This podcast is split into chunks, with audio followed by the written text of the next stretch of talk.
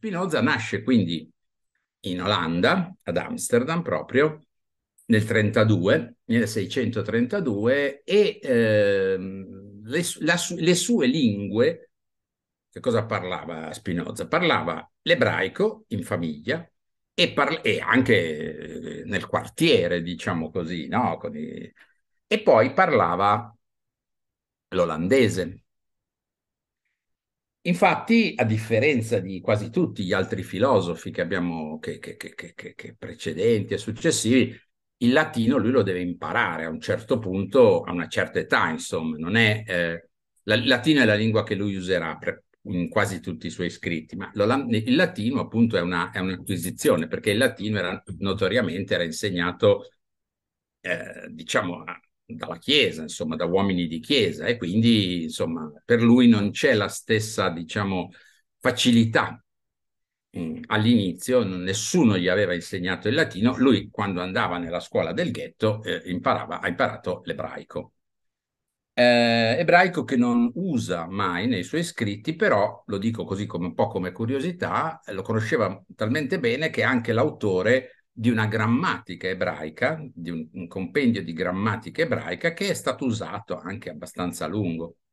Quindi ha una formazione che è completamente diversa da quella di tutti gli altri filosofi del suo tempo. Se prendete appunto Galileo, Cartesio, tutti sono autori ovviamente cristiani, e lo restino poi è un altro discorso, ma insomma che nascono cristiani, battezzati, eccetera, eccetera, e sono tutti autori per i quali la lingua, diciamo, d'uso normale è ovviamente il latino, eccetera. Lui faceva un mestiere eh, molto particolare, faceva le, le lenti, era un molatore di lenti, cioè le lenti che si usavano per gli occhiali, eh, che si, già all'epoca chiaramente si cominciava a lavorare, cioè l'ottica esisteva già, e lui, che era molto preciso e che conosceva le leggi dell'ottica, eh, per tutta la vita si è guadagnato appunto il denaro facendo il, il molatore di lenti.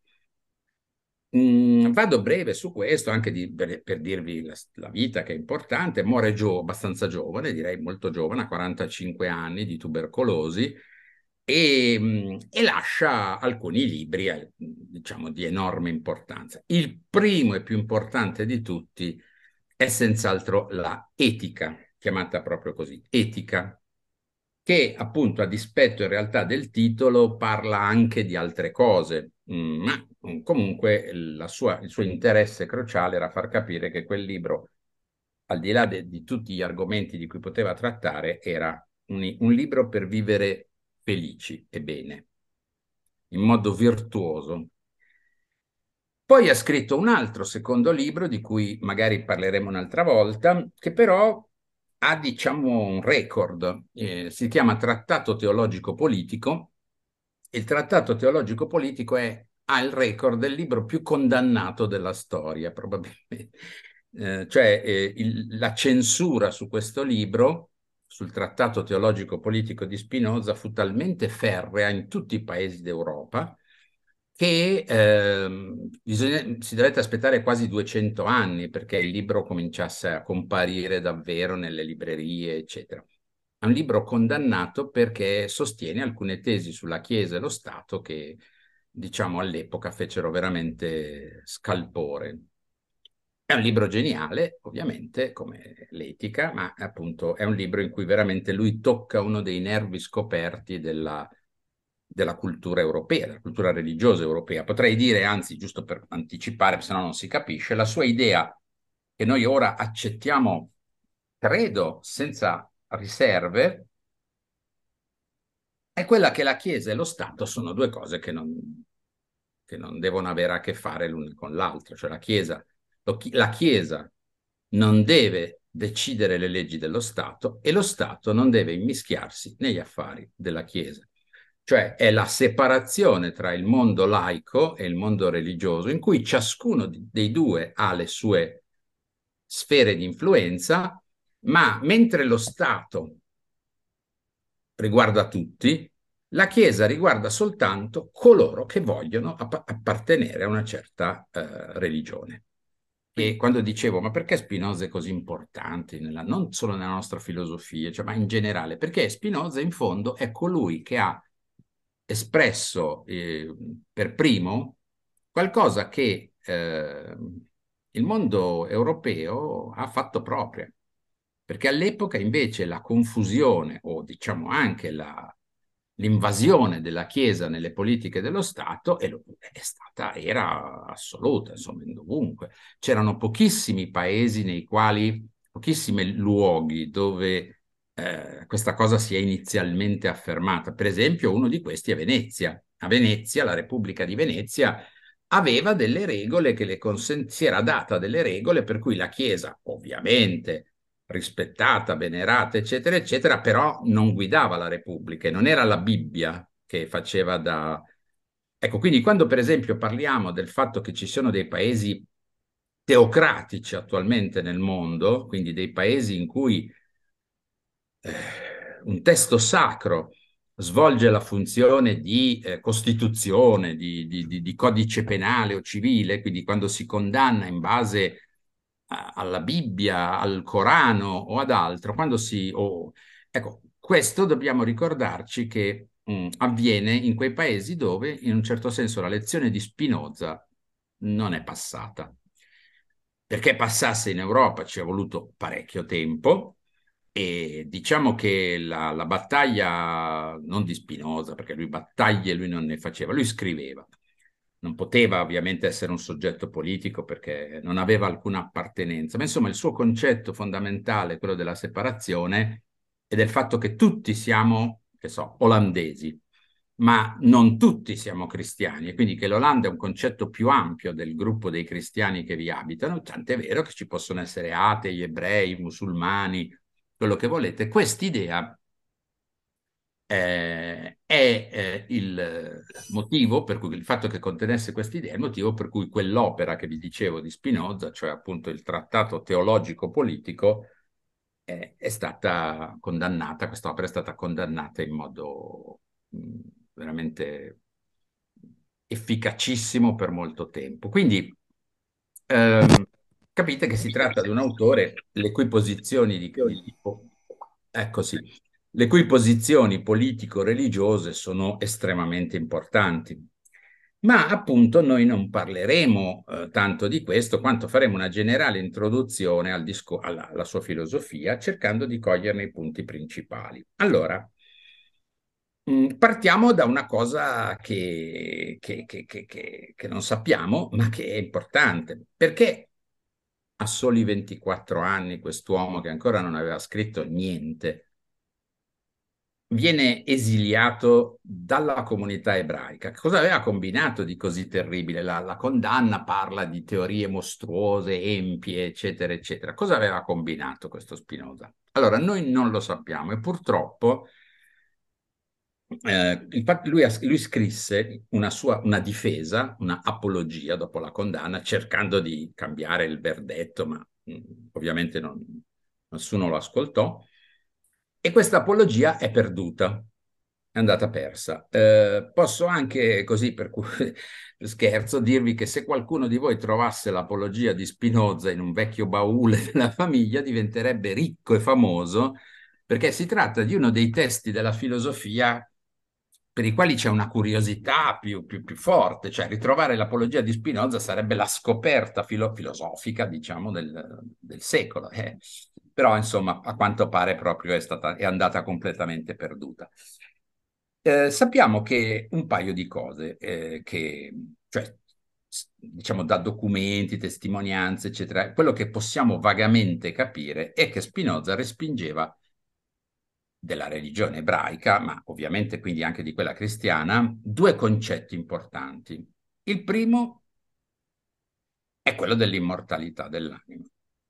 Mm, secondo Spinoza, eh, nulla è immortale, cioè a parte l'universo, eh, tutto quello che noi siamo termina con la nostra morte.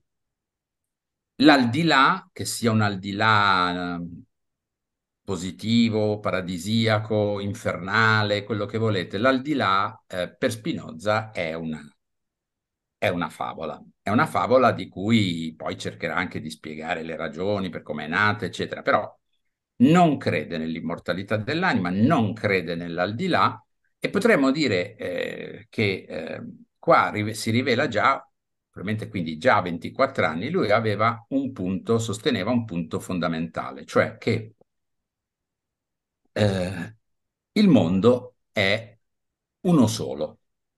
Voi direste, ma come? Certo che il mondo è uno solo, quanti ce ne devono essere? No, perché la religione cristiana, la religione ebraica, la filosofia di Platone, le filosofie del passato, tutte affermavano sostanzialmente che i mondi sono due.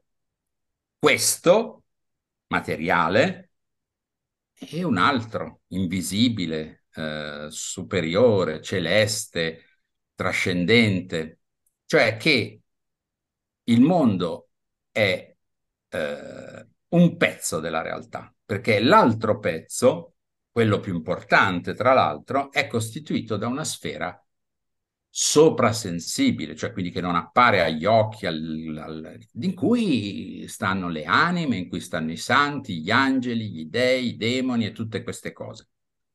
Diciamo che tutte le filosofie e le religioni che, diciamo, parliamo del mondo insomma, europeo, perché adesso non stiamo a parlare delle, so, delle, delle, religioni della Polinesia, ma parliamo delle filosofie che si conoscevano, insomma, delle religioni conosciute, proponevano appunto un dualismo. Da un lato il mondo, dall'altro una sfera divina. E, e naturalmente implicavano anche che il nostro mondo fosse stato creato da Dio, cioè da quell'altra realtà. La prima e fondamentale realtà è quella eterna, quella divina.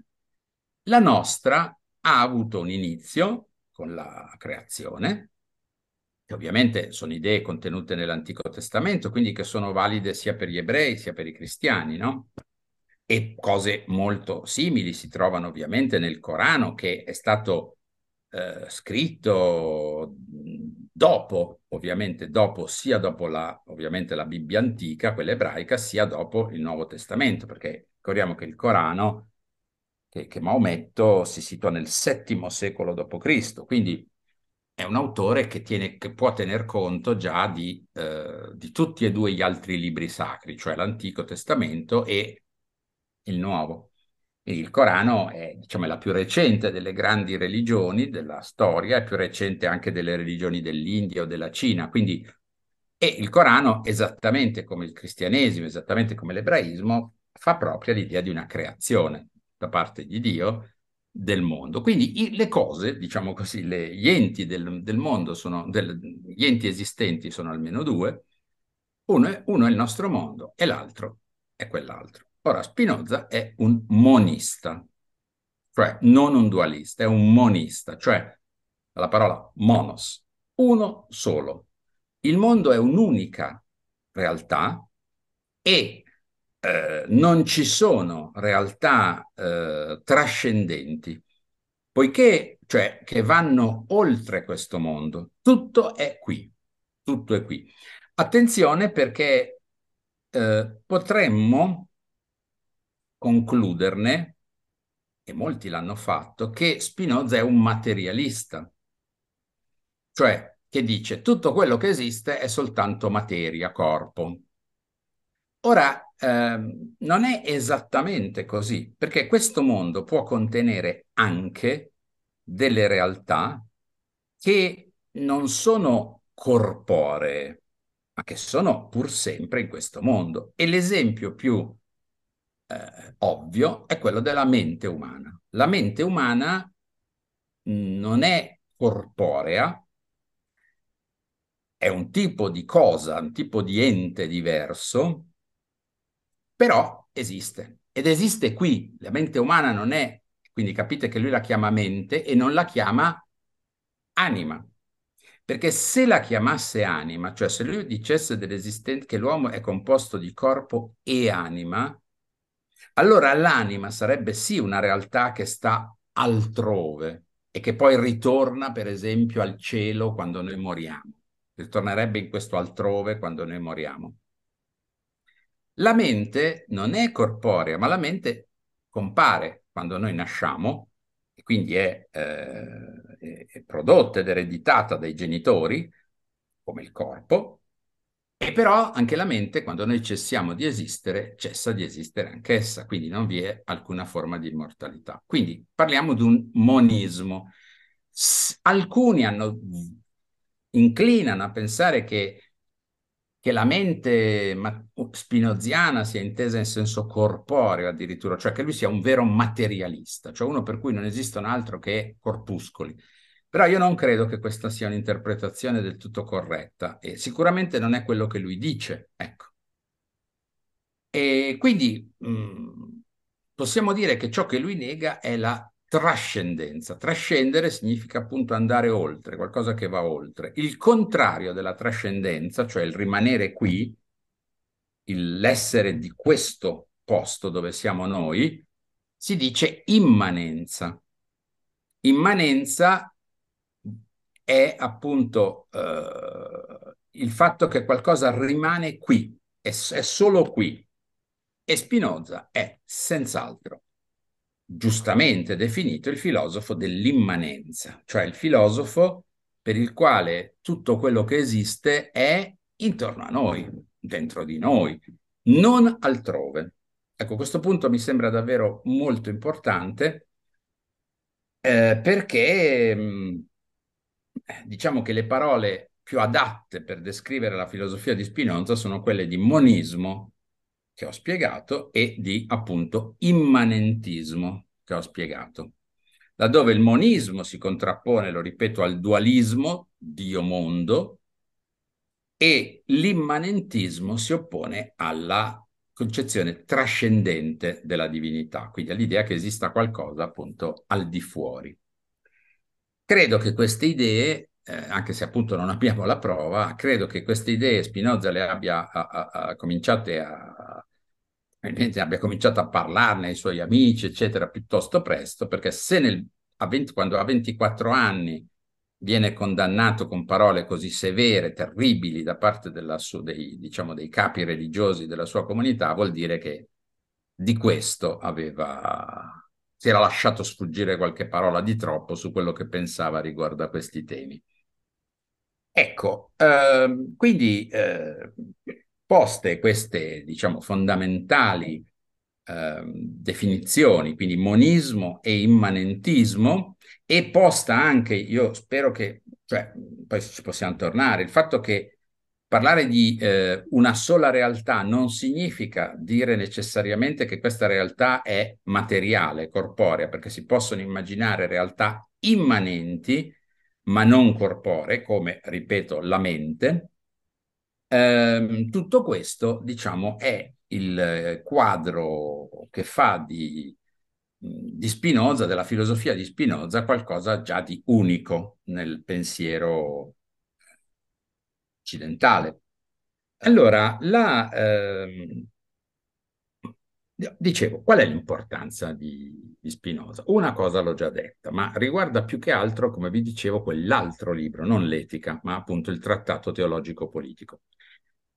L'importanza della filosofia di, di, Spinoza per il pensiero successivo è stata immensa, cioè pensate che autori, appunto, come, non so, citavo prima Nietzsche, no? Nietzsche, che viene due secoli dopo, mh, mm, muore nel, nell'anno 1900 Nietzsche, ehm, Nietzsche che, vabbè, non aveva certamente simpatia per il pensiero ebraico, non aveva particolarmente simpatia per l'etica, in quanto comunque insomma, si configura, dice di essere il distruttore della morale. Però Nietzsche, quando legge Spinoza, è uno dei tanti che rimane folgorato, perché pensa che eh, nel pensiero di Spinoza vi sia qualcosa che, eh, che nessuno aveva saputo dire con tanta chiarezza e franchezza. E adesso vi dico che cos'è. Eh, questo qualcosa che, che sconvolge Nietzsche è l'idea della necessità, cioè l'idea che eh, tutto quello che avviene sia necessario, cioè che le cose non vanno secondo il nostro libero arbitrio, ma che eh, le, le, gli eventi del mondo si concatenano tra di loro secondo una implacabile necessità. Ora, è una tesi talmente forte, talmente anche controintuitiva, perché dice, ma io faccio quello che mi pare, ecco, io posso decidere. Ma mm, insomma, come potete immaginare, dire che eh, non esiste il libero arbitrio, dire che non esiste la libertà, eh, che io non posso mm, di fronte a un bivio decidere se andare a destra o a sinistra, che la scelta di andare a destra o a sinistra è al di fuori della mia portata, perché io andrò a destra o a sinistra eh, secondo, eh, seguendo delle leggi di natura che non mi consentono di fare altrimenti, dire che io eh, alzo un braccio o non lo alzo, eh, non seguendo una mia volontà interiore, ma seguendo una causalità esterna, o per meglio dire una causalità diciamo universale, e fare quindi della libertà che noi crediamo di avere, e noi crediamo di dire, ma no, ho deciso di far così, ho deciso che so adesso mentre parlo di usare questa parola anziché quest'altra. Ecco, in realtà eh, negare tutto questo è una posizione pesantissima, cioè che, che, che manda all'aria un po' tutto del nostro modo di pensare di vivere. Apparentemente, eh, vi dico, perché poi Spinoza riesce a spiegarci questo e a darne una definizione straordinariamente eh, intelligente, ovvio, però è comunque qualcosa, è una, diciamo, quando uno lo sente dire la prima volta, dice, beh, ma insomma, allora siamo macchine, siamo come dei robot che fanno quello che sono, siamo come la mia lavatrice che gli dico fai il ciclo a 30 gradi e fai il ciclo a 30 gradi, non può decidere di fare il ciclo a 60 gradi o a 45.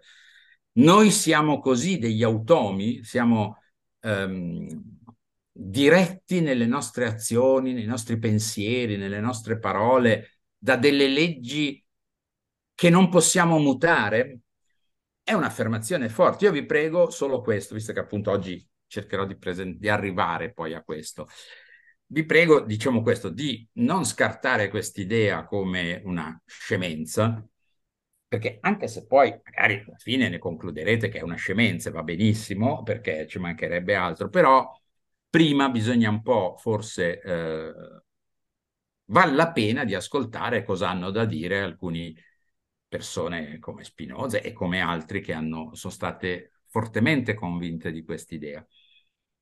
Allora, qua dobbiamo andare a, a, a, al, periodo storico, quindi alla, agli inizi del Seicento, abbiamo detto che lui nasce nel 32, quindi ecco, che cosa era una delle cose importantissime che noi ci dimentichiamo, anzi noi magari adesso giustamente siamo stufi di aver studiato la geometria a scuola, che dimostra il teorema di Pitagora, cioè, magari per molti di noi è stata un po' una sofferenza no? studiare eh, l'apotema, eccetera, l'area del, del, trapezio e queste cose.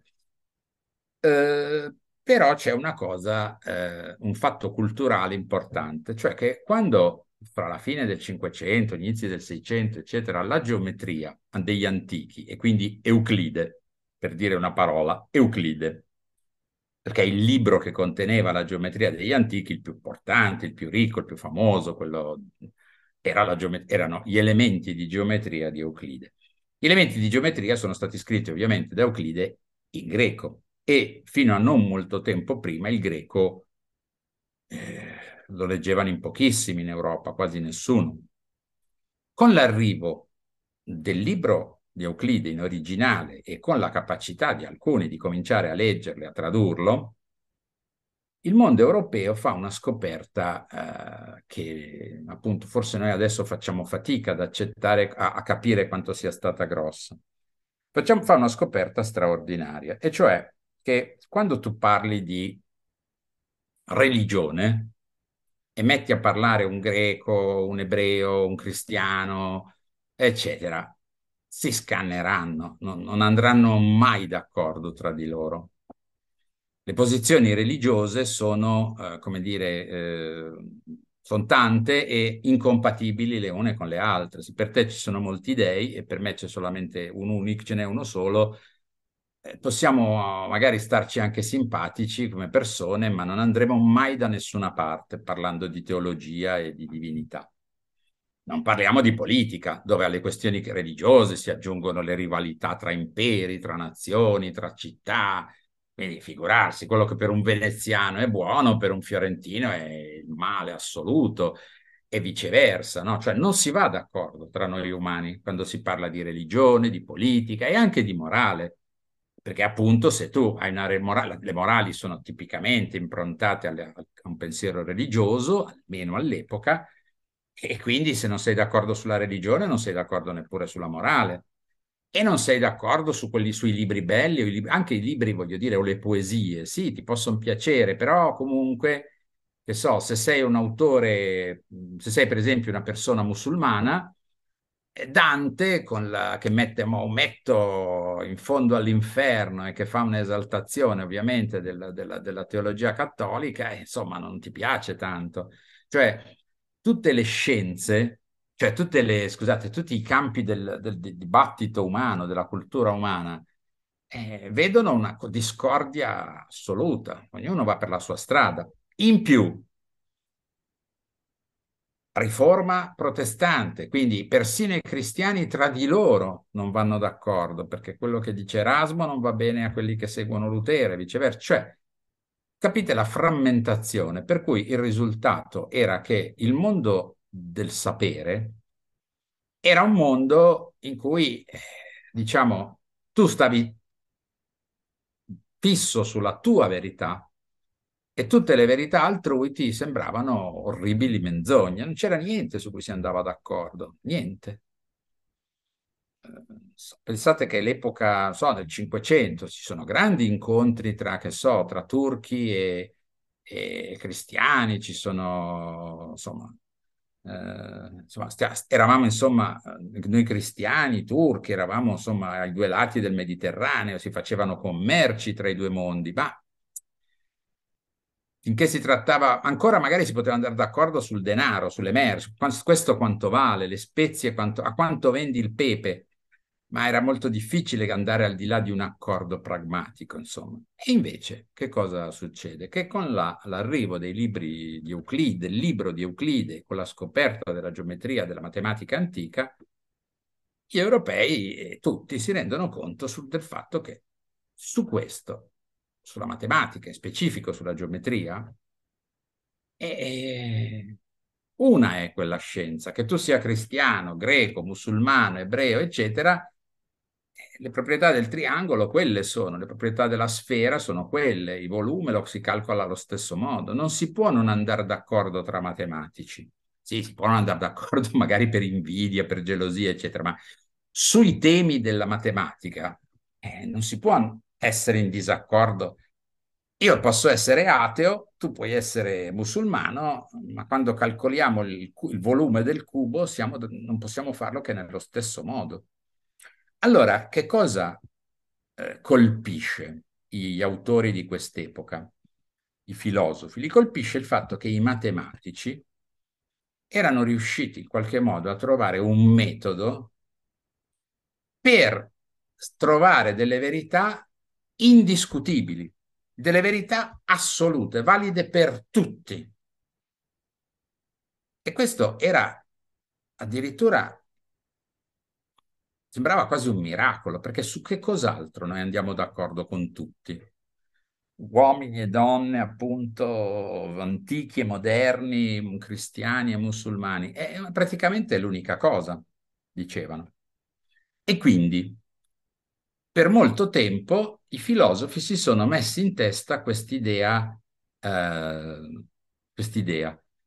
Affrontiamo i problemi dell'etica, della politica, eh, della, so, dell'educazione e tutto quanto, ovviamente non con, le, con i triangoli e con le sfere, ma con il metodo che i matematici seguono, hanno da sempre seguito per dimostrare qualcosa sui triangoli e le sfere. Era il metodo matematico. che sembrava poter offrire la garanzia di eh, trovare finalmente una pace, un accordo sui punti importanti delle cose. Cioè l'Euclide della, diventare l'Euclide della morale o della politica era la, il sogno di chi si metteva a fare filosofia. Voglio cioè essere quello che scrive un libro in cui non ci sono errori e che, diciamo, anche se le, chi lo legge ha una opposizione diversa prima, dopo lo legge e dice, eh no, le cose vanno proprio così.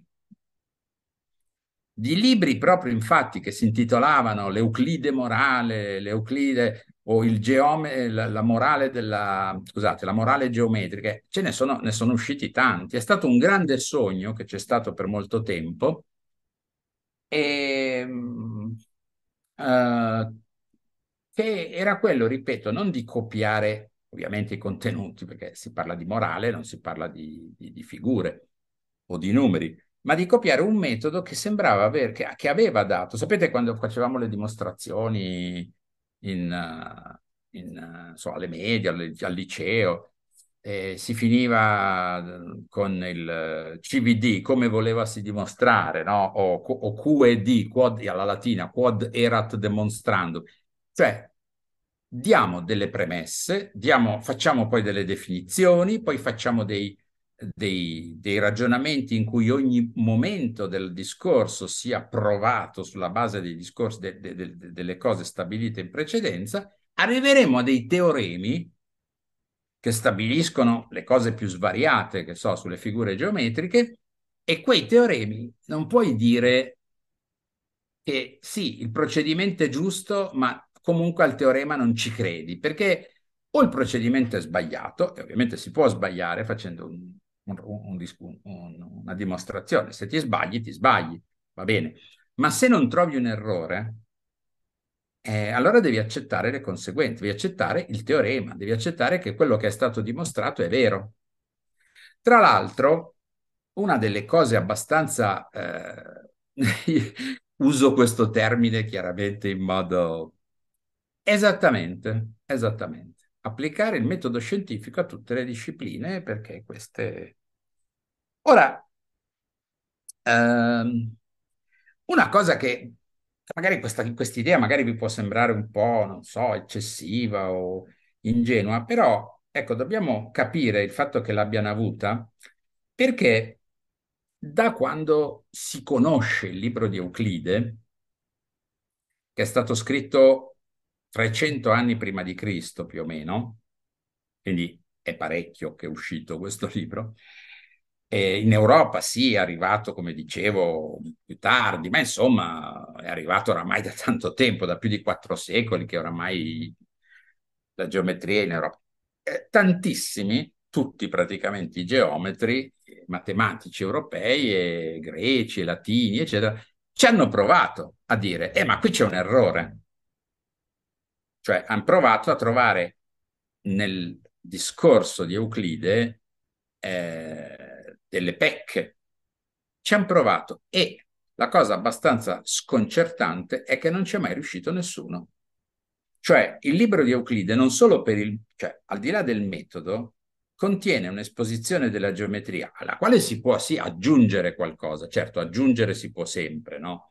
Eh, parlare di figure diverse, parlare di problemi diversi, questo sì ma non lo si può correggere, cioè ci si è provato, eh, lo si può correggere, ci ha provato a correggerlo. E pensate che addirittura quando siamo arrivati alla metà dell'Ottocento e c'è stato uh, un interesse, si è proprio concentrato tantissimo su questo, su un punto in particolare del libro di Euclide, eh, che sembrava a molti discutibile, ma non siamo convinti.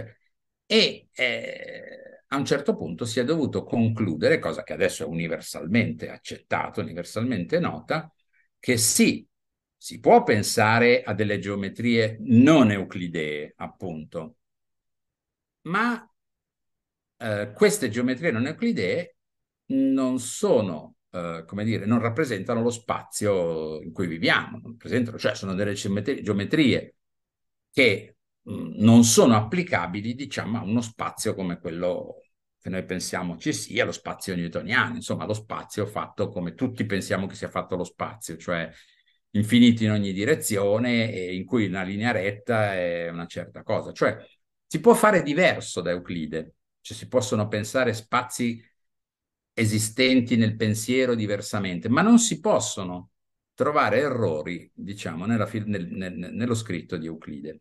Capite che eh, per chi cerca la verità, in qualunque ambito sia, è un bel esempio, è, un, cioè è, abbastanza, è quasi frustrante addirittura, dice, cioè, cioè pensare che qualcuno nel, nel 300 a.C. sia riuscito a sviluppare una dottrina com, quasi completa, insomma, di qualcosa e che nessuno sia mai riuscito a beccarlo in errore e che nessuno, al di là di qualunque cosa creda, possa dire, eh, ma per me non va bene così la geometria, non ci credo, no. Allora, Spinoza come tanti del suo tempo, è anche egli eh, abbagliato, se volete, da questa, da questa scoperta, no? dalla, dalla, dall'universalità, dalla certezza, della, e dalla indubitabilità delle conclusioni matematiche, soprattutto riferendosi, lo sapete, matematica contiene più cose, diciamo, io dico matematico, ma in specifico lui aveva in mente Euclide, quindi la geometria.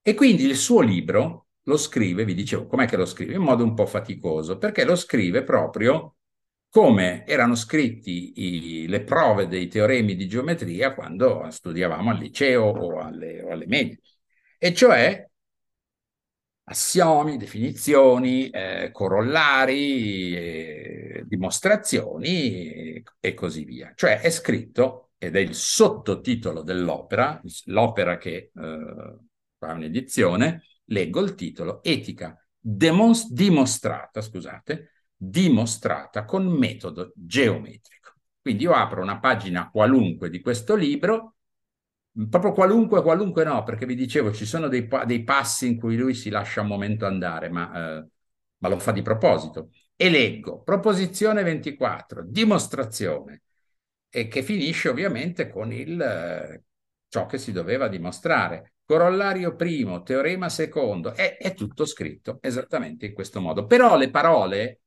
non parlano di, di sfere o di, o di, triangoli o di numeri, parlano di invidia, parlano di paura, parlano dei concetti dell'etica, amore, odio, cupidità, violenza, eccetera, eccetera. Cioè è una trattazione della morale fatta secondo metodo geometrico.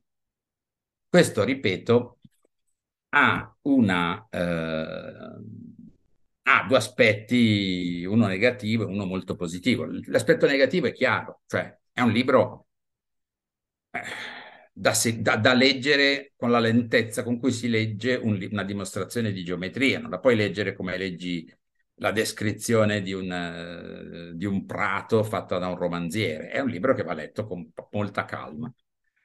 E eh, il vantaggio ovviamente è che quando l'autore ti sembra andare fuori, po- fuori strada è più facile capire dove o perché. Cioè se tu non sei, come dire, se tu non, eh, non condividi appunto le posizioni di Spinoza, puoi solo dire, secondo me, ha sbagliato nella dimostrazione tale. Perché se non trovi degli errori nella catena dimostrativa, eh, allora diciamo non puoi dire tutto è, è, giusto tutto tranne la conclusione. No, o dimostri che la conclusione è non deriva, quindi che c'è qualche errore nella dimostrazione, oppure devi accettarla in qualche modo, la dovresti accettare, poi uno è libero di fare quello che vuole. Ecco, ehm, aggiungo a questo a questa questione della dimostrazione con metodo geometrico due o tre aspetti che mi sembrano importanti.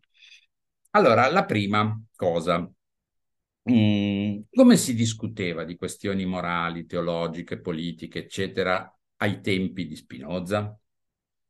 Allora, ehm, eh, se voi avete presente anche adesso, anche a basso livello, non so, sui social, un dibattito su questioni etiche, politiche, eccetera, eccetera, sapete che questi sono discorsi sostanzialmente che possono andare avanti all'infinito, cioè in cui ognuno ribatte, l'altro ri- ribatte, eccetera. Cioè la, eh, in questi temi, su questi temi, eh, le parole si spendono a, a, con, con grande generosità.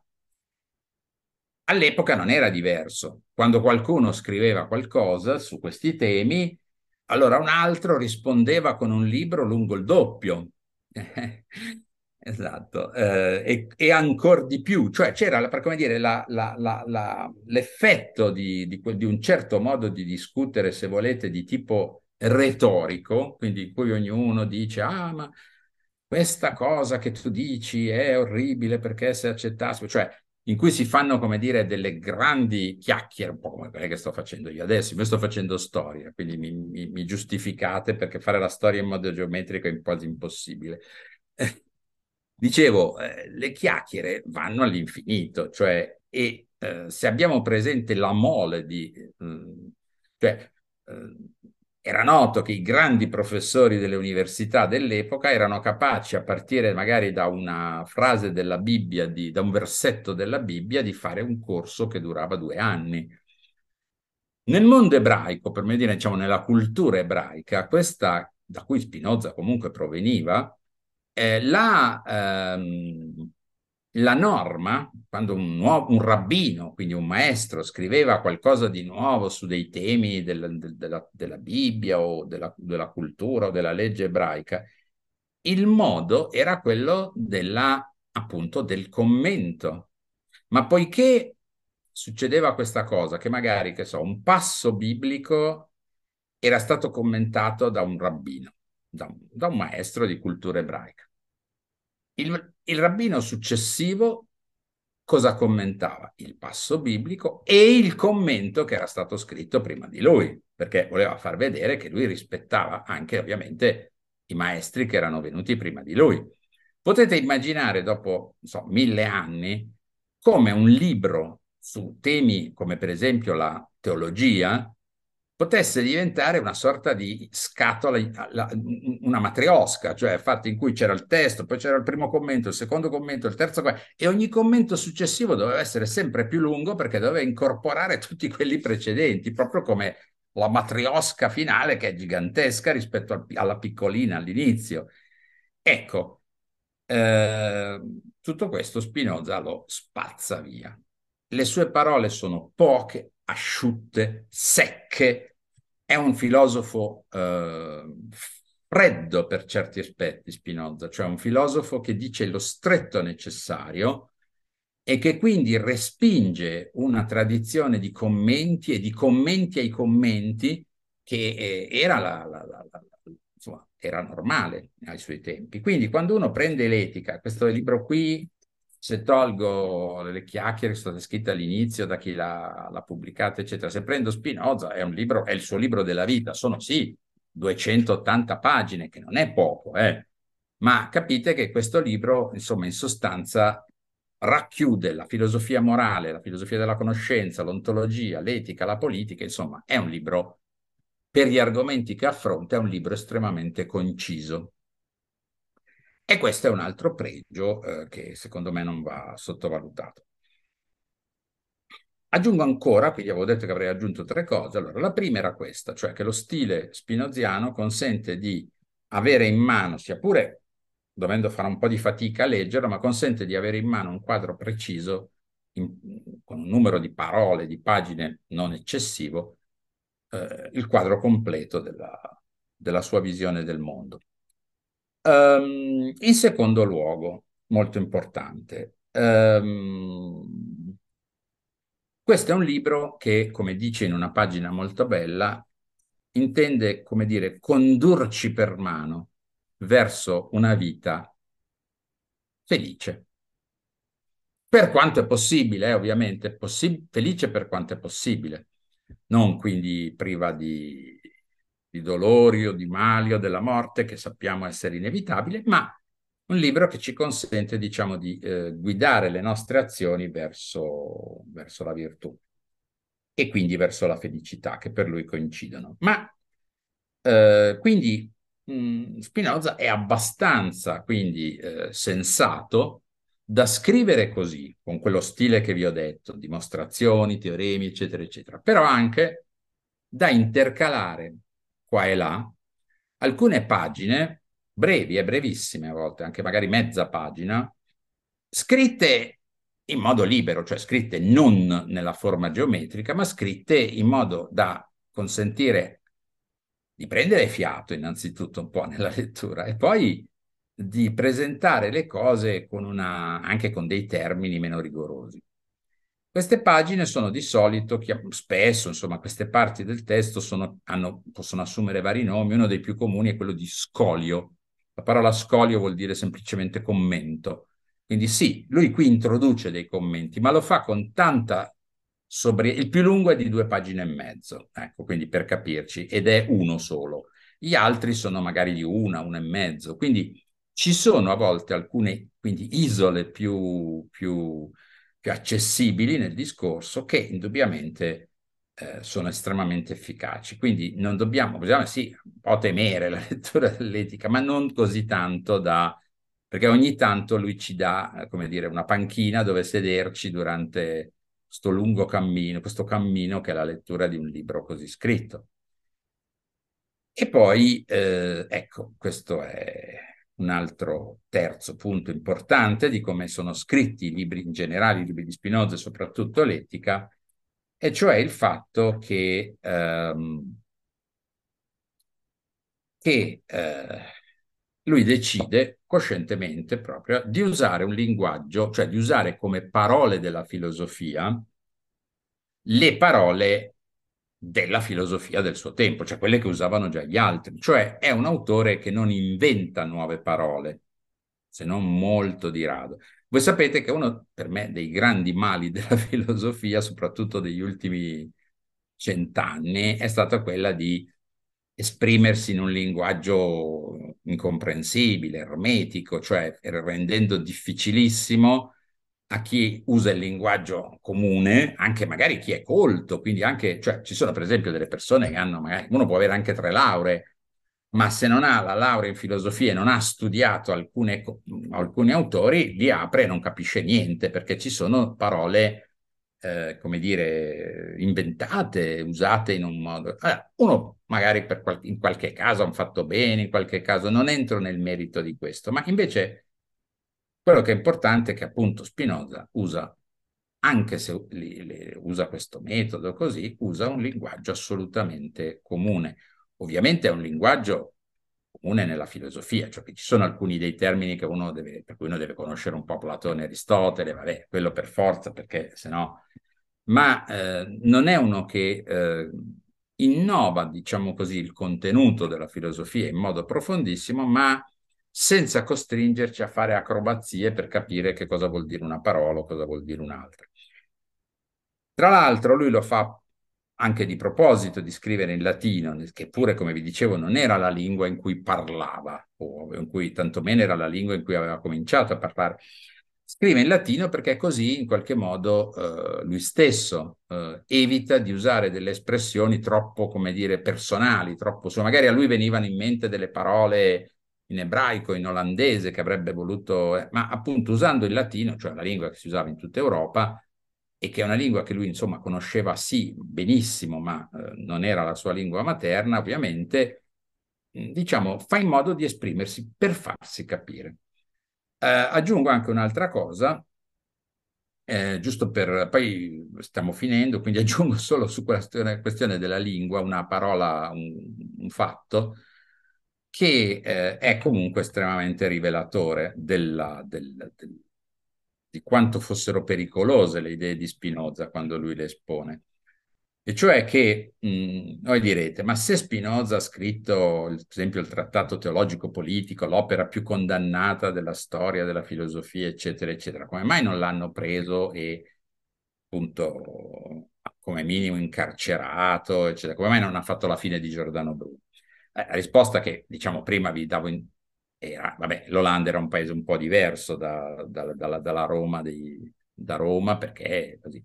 Ma c'è una risposta anche più, eh, forse ancora più esatta, e cioè che eh, per chi scriveva in latino eh, c'era una certa tolleranza perché si sapeva che tanto il popolo, la gente, non lo capiva. È per esempio uno dei motivi per cui molti autori che hanno scritto delle cose insomma, che potevano risultare pericolose se la sono cavata. La controprova del fatto che usare il latino era in fondo un modo per, diciamo, per, per scoraggiare la censura, perché la censura diceva ma sì, ma tanto chi vuoi che lo legga? Lo leggono in dieci, un libro, un libro in latino oramai, è il fatto che quando due suoi, diciamo, allievi, due suoi conoscenti, due fratelli, hanno eh, fatto, eh, senza che lui lo sapesse, va detto, una versione in olandese, nel, nella lingua volgare olandese, sue, di alcuni dei contenuti del trattato teologico politico, e l'hanno pubblicato, hanno scritto, diciamo, hanno preso degli estratti dell'opera di Spinoza e l'hanno pubblicate in olandese, quindi in una lingua che poteva essere letta da tutti, questi due ragazzi sono stati uccisi uno, uno dire, eh, condannato a morte, l'altro messo in prigione, picchiato a tal punto che il giorno, come, come Gramsci, il giorno che poco dopo essere uscito di prigione è morto di, di, delle botte, delle ferite ricevute. Quindi bisogna anche per capire la filosofia di Spinoza rendersi conto di questo, che eh, quello che lui scriveva e come lo scriveva comunque doveva, dipendeva anche da una certa insomma, prudenza che era indispensabile se si voleva rimanere vivi. E visto che Spinoza voleva rimanere vivo, perché se no non poteva filosofare, eh, la scelta di usare anche un metodo, forse il latino, e anche un metodo di scrittura abbastanza difficile, probabilmente lo ha anche protetto ecco, da, dalle conseguenze delle, che avrebbe avuto invece se avesse scritto in olandese o in francese o in qualche lingua, diciamo, vernacolare, in qualche lingua popolare. Ecco. Io credo che per oggi siamo almeno un quadro culturale di chi era, di cosa ha scritto, di perché ha scritto. Spero di averlo dato, però per i contenuti più, cominciare a entrare fino ai contenuti più forti, lì dobbiamo forse avere, aspettare la prossima volta. Quindi tanto vi ringrazio e sono qui per qualunque domanda, osservazione, chiarimento e